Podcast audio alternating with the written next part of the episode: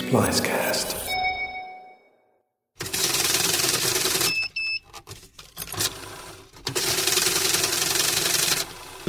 Money, money, money.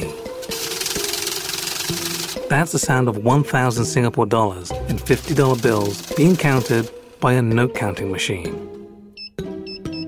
Across this nation, currency is counted every day and all day long. Money has been used for transactions for almost five millennia.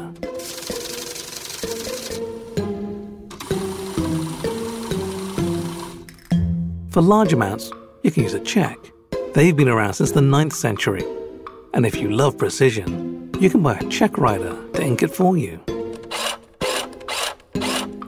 There are limitations of handing over physical cash or checks, and sending money electronically is now the de facto standard. Wire transfers were first used in eighteen seventy-two by Western Union, and they did it via its own telegraph network.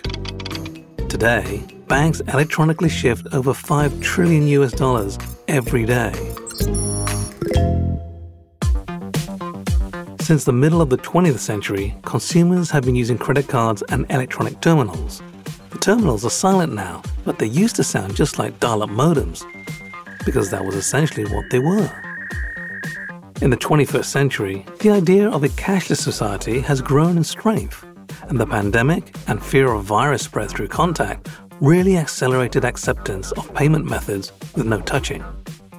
Contactless-enabled credit cards and debit cards became widely accepted here.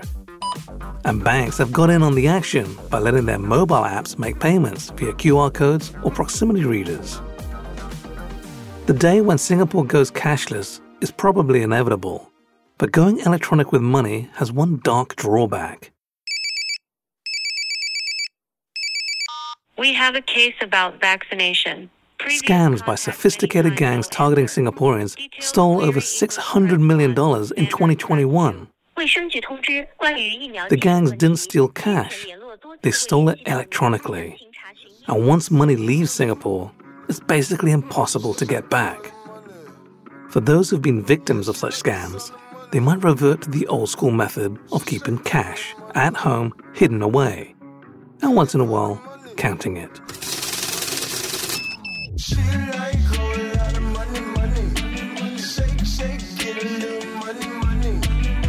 A shout out to thirteen Irwin, who sold me his money counting machine via carousel.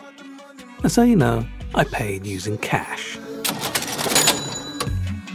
You've been hearing a money counting machine.